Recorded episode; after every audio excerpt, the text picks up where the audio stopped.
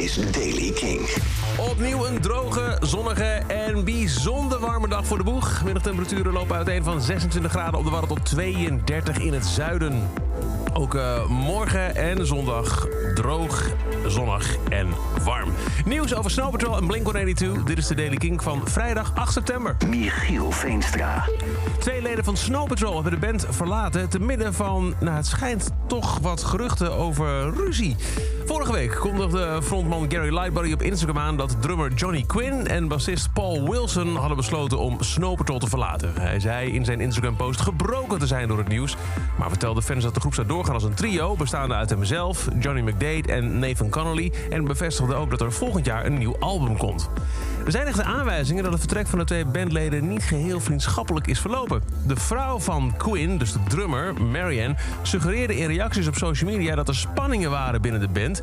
Ze deelde daarbij ook screenshots van websites waarin haar man werd uitgemaakt voor een vreemde fanboy. Door wie? Geen idee. Maar er schijnen allerlei rare dingen achter de schermen te gebeuren. Quinn ging naar school met Lightbody en was al sinds 1997 lid van de band. Wilson kwam pas in 2005 officieel bij de groep nadat hij jaren als tourlid had meegespeeld. En dan blink-182. Die lijken hun fans op te warmen voor nieuwe muziek. Er is een mysterieuze website, er is een reeks posters gesignaleerd... en er staat nu ook een aftelklok op social media. Na de terugkeer van Tom DeLonge vorig jaar kwam al vrij snel de single Edging uit... veel gedraaid bij Kink en toen bevestigde de band ook... dat er een 9e studioalbum in de maak was. En sindsdien hebben ze ook regelmatig gezegd... het beste album wat we ooit hebben gemaakt.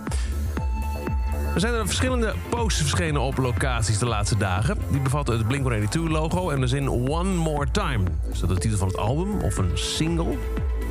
Volgens een fanaccount van blink-182 Italia op Twitter... bevatten de posters ook wat lijkt op songteksten. Bovendien leidt een QR-code op de posters... fans naar een nieuwe pagina op de officiële website van de band... maar bij het doorklikken krijg je te zien dat de site momenteel gesloten is voor onderhoud.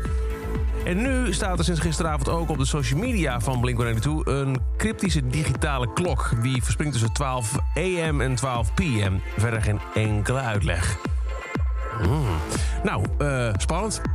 Waarschijnlijk binnenkort meer nieuws uit kamp blink-182. Dat is al voor deze editie van The Daily Kink. Elke dag een paar minuten bij met het laatste muzieknieuws en nieuwe releases. Wil je nou niks missen? Abonneer dan op The Daily Kink in je favoriete podcast-app... of doe het gewoon lekker makkelijk in de Kink-app.